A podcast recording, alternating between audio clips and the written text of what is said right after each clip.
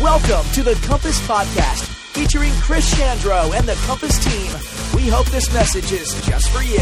Well, welcome back. Uh, I'm Chris. I'm the pastor at Compass. It's good to see you.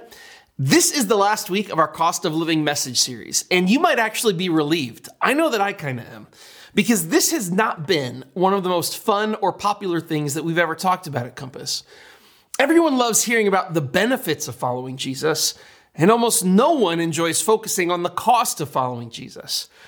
But if having the life you want will always cost you something, that's why we have the term cost of living, it means there is a price to be paid to have the spiritual life you want, particularly if that spiritual life includes being a follower of Jesus. Because Jesus talked about the cost a lot. Jesus said that if you want to be his disciple, his words, you must hate everyone else by comparison, including your parents and siblings. He said you have to hate your own life to follow him. He said that you would have to take up your cross, which was a reference to walking to your own execution. I mean, people who carried crosses were walking to their death. These are not the follow Jesus and your life will be great sermons that people want to hear before they go and have a nice Sunday lunch with the family. These are not as fun as some of the other things that we've talked about. And yet, Jesus made these difficult statements. They're on the record. But even though we've pulled some life application out of these statements over the last couple weeks, they're still really tough to understand and make sense of because they just don't sound like things Jesus would say. These count the cost statements, they don't sound loving or kind. In fact, it sounds kind of cruel to say you must hate your family to follow me. And today, as we look at one of the harshest things that Jesus may have said in the Gospels, I don't want to just understand what he's saying. I also want to help us to develop a framework so that we can understand some of the other things that Jesus says that, that may seem out of character. Basically, I want to answer this question for us. What do we do when Jesus says something mean? So, the reality is, is that we're already actually wrestling with this idea right now in our culture because people say sketchy and mean things on social media all the time that, that don't come across well or fully represent who they are or what they really think. For example, I may have said a lot of things on Twitter that look pretty weird when you just flip through. I've been on it for a while. I mean, here's one tweet where I said, normalize watching Hallmark movies. It's okay. They are good and they make you feel good. Now, I stand by this statement. But if it were the only thing you ever heard me say, what would you think about me? That I was a strong, confident man who was in touch with his feelings? Probably. Or maybe you'd think it's time to reevaluate what church you go to. Here's another tweet. How about this one? Uh, I said, Coffee and a banana, the breakfast of champions. And by champions, I mean people who win the gold medal in running to the bathroom the fastest. Now, if you have ever had a banana and coffee first thing in the morning, you know what I'm talking about. And maybe you think I was clever and funny when you read this. Maybe you just think I was gross. And both are probably true. But does this one tweet fully represent me? And how about this last one? Man, the Chicago Bears look really good today. I mean, that one just doesn't make any sense. That's just completely inappropriate.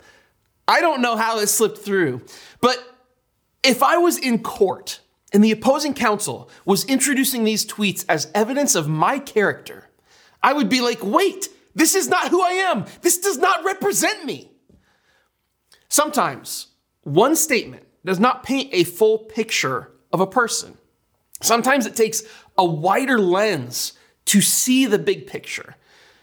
So, what do we do when Jesus says something mean, something difficult that may or may not paint a full portrait of who he is?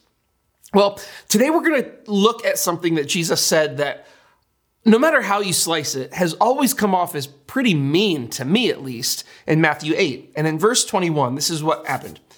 Another of his disciples said, Lord, first let me return home and bury my father. But Jesus told him, Follow me now. Let the spiritually dead bury their own dead. So, just on the surface of this, I mean, this is a bad look for Jesus. A man wants to follow him, but asks for just a little bit of time to bury his dead father. And Jesus says, Let the dead bury the dead. It's now or never, buddy. Come with me and miss your father's funeral or miss your chance to be my disciple. It's not a stretch to say that if that's what's really happening here, it's pretty cruel. So, what do we do when Jesus says something mean? How do we understand this? Well, whenever we hit a difficult Bible passage, and this is what we're going to talk about a lot today, whenever we hit a difficult Bible passage, the first thing we need to do is ask ourselves this question What is the background and context? Are there cultural things that the original audience might have understood that we don't get? I mean, for example, we all know what the middle finger means here. But did you know that in Japan, the middle finger is sign language for the word brother? So, I mean, who knows? Maybe in Japanese churches, they greet their brothers in Christ with a holy middle finger. All I'm saying is that culture is the filter through which everything is communicated. So, does the first century Jewish culture change this story at all? Well, it actually does. See, the Israelites had a mourning process when somebody died, and that process had its roots all the way back in the book of Genesis.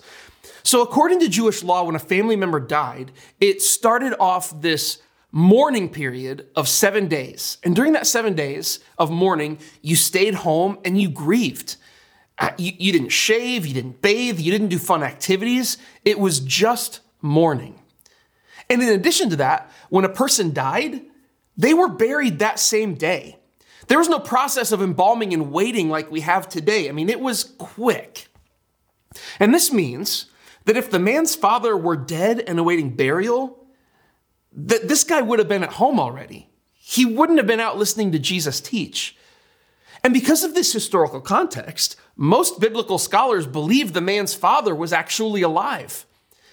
And while he did have a moral, moral responsibility to be there for the burial of his father, that's not what was happening here. What the man was really saying to Jesus was this He was saying, I want to follow you, but I need to wait until my father dies to do it because I have other duties and responsibilities, and there are things that I want to take care of first. And then, when it's the appropriate time, I will totally follow you. Jesus, it's not a no, it's just a no right now. Now that changes the dynamic quite a bit, doesn't it? Well, now Jesus wasn't just coldly brushing off a man whose father had just died, but he's responding to someone who is basically saying, Following you is important to me, Jesus, but there are some other things that are more important right now. But even so, I mean, Jesus' response still seems kind of mean. So, after we've looked into the background and context, there's a second question we need to ask when we hit tough passages like this, and that's this question Is this repeated anywhere else in the Bible? See, there are major themes and ideas that are repeated in different places throughout both the Old and the New Testaments of the Bible. And I mean, Jesus' story alone, his biography was documented four times in each of the Gospels Matthew, Mark, Luke, and John. And, and while the Gospels aren't identical, there are places where the same story or teaching is captured by one of these different authors. And so we've been looking at Matthew's version of this story, but take a look at Luke's account where there's a minor little tweak. In Luke 9:60, this is what it says. But Jesus told him, "Let the spiritually dead bury their own dead. Your duty is to go and preach about the kingdom of God." So here we have the same opening statement by Jesus, but then he adds something. And he adds this Your duty is to go and preach the kingdom of God.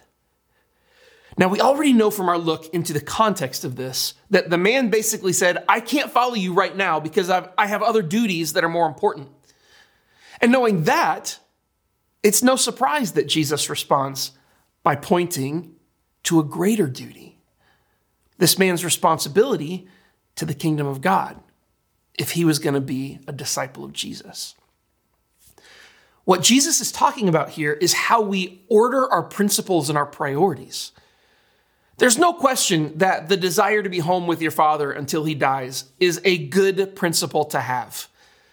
But the cost of following Jesus means the ordering of our principles must change. Jesus and his kingdom must come first. Everything that flows from the Christian life begins at that source. Jesus must come first before family obligations, before your career, before your friends, before your politics.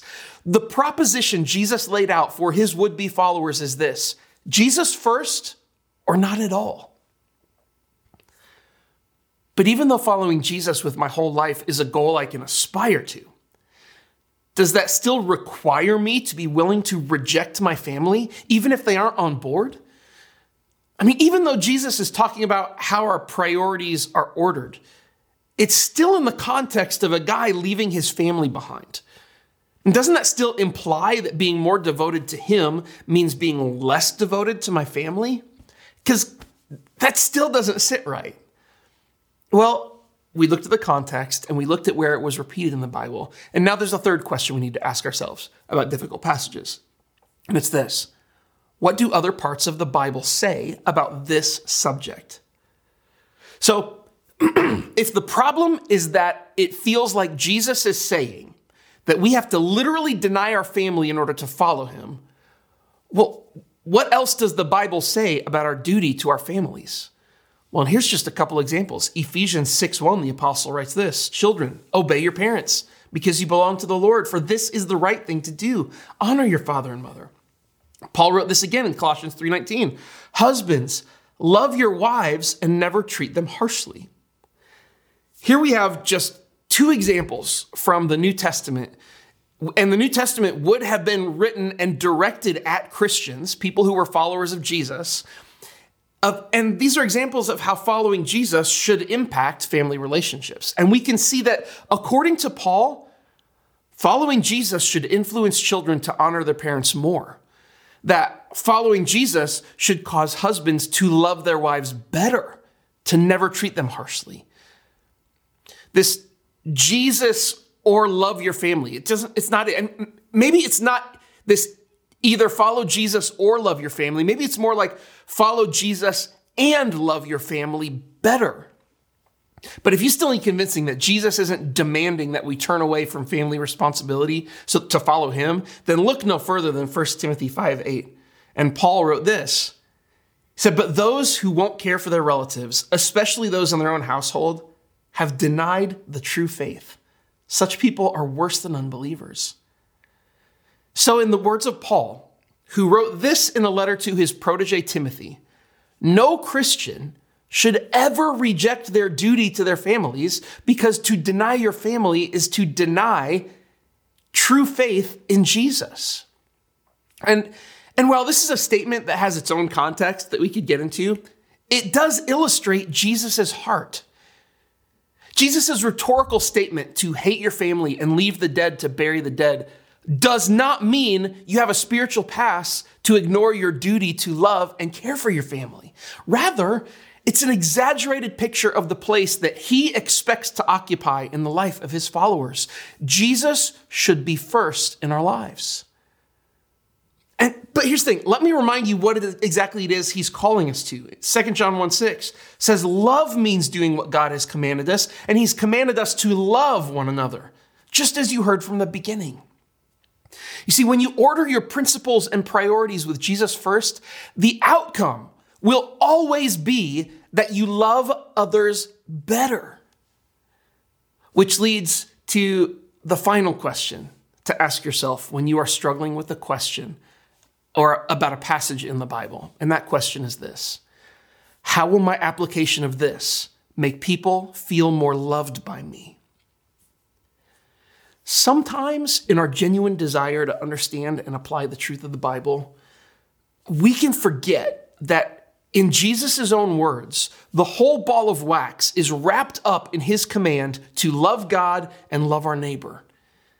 I mean, because we forget this. We, it's the very reason that some Christian parents are willing to cut off children who aren't living godly enough lives. It's why some churches exclude certain people from levels of inclusion and involvement because of disagreements on secondary sin issues. We can become so focused on getting the letter of the biblical law right that we miss out on the fact that God's intended outcome for our lives is the expression of His love. And we know that Jesus doesn't tolerate putting the letter of the law over the love of people, especially family, because Jesus railed against Pharisees who were using scripture to justify keeping money for themselves instead of using it to care for their elderly, elderly parents. They put religion over people, and Jesus wasn't having it. At the end of the day, when there's a passage of scripture that you are struggling to understand, ask yourself, how your application of it will make people feel more loved by you because that's the ultimate outcome of having a relationship with Jesus. That's the ultimate outcome of putting him over everyone and everything else in your life. You will end up loving them better and loving them more. I know that this has not been a typical message just about Matthew 8 21 through 22. I mean, we talked around it a lot. But it was really more about how we understand the Bible as a whole, how we understand Jesus, even when it's hard to. Because if we're gonna live like he lived, think like he thought, and do what he taught, we need to be able to ask the right questions. Because, in the same way that your interpretation of a random sampling of my tweets does not represent me, your interpretation of the difficult teachings of Jesus may not fully represent him. And that's why it's so important that we understand Jesus as presented in the Bible. So, to recap, when you're having a hard time with something in the Bible, I want you to ask yourself these questions. First, ask yourself, what is the background and context? Is there something in this historical culture that I need to understand in order to make sense of this thing that I'm reading in the Bible? Second, ask yourself this is this repeated anywhere else in the Bible? Is there another version of this story somewhere? Did this teaching get recorded in another book or in another chapter?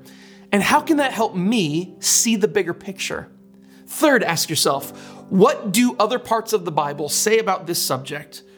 Was this topic expanded on by other writers of the Bible where I can get more clarity on it? And then finally, maybe most importantly, ask this How will my application of this make people feel more loved by me. Because if it doesn't cause people to feel more of the love of Jesus through me, then I've totally missed it. I do want to thank you for sticking with me through this difficult section of Jesus' teachings. I mean, there is a cost to following Jesus that may not always make your life materially better but it is a cost that's always worth it. It's a cost that's always worth understanding. And it's a cost that will always cause people to be loved better and to be loved more by each of us. And I want to personally invite you to accept that cost today. If you aren't a follower of Jesus, I want to invite you to say yes to his invitation today. And if you want to do that, I would love to connect with you. Just uh, click on the link. There's a, a web address to our connection card. Just click that connection card and let us know what's going on. Let us know how we can help you. Let us know how we can better equip you to follow Jesus. We want nothing else than to help you live like he lived, think like he thought, and do what he taught. And I will see you next time. Thank you for joining us at Compass. We hope you enjoyed this podcast. If you have any questions about Compass or this message, contact us at our website, www.compassbn.com.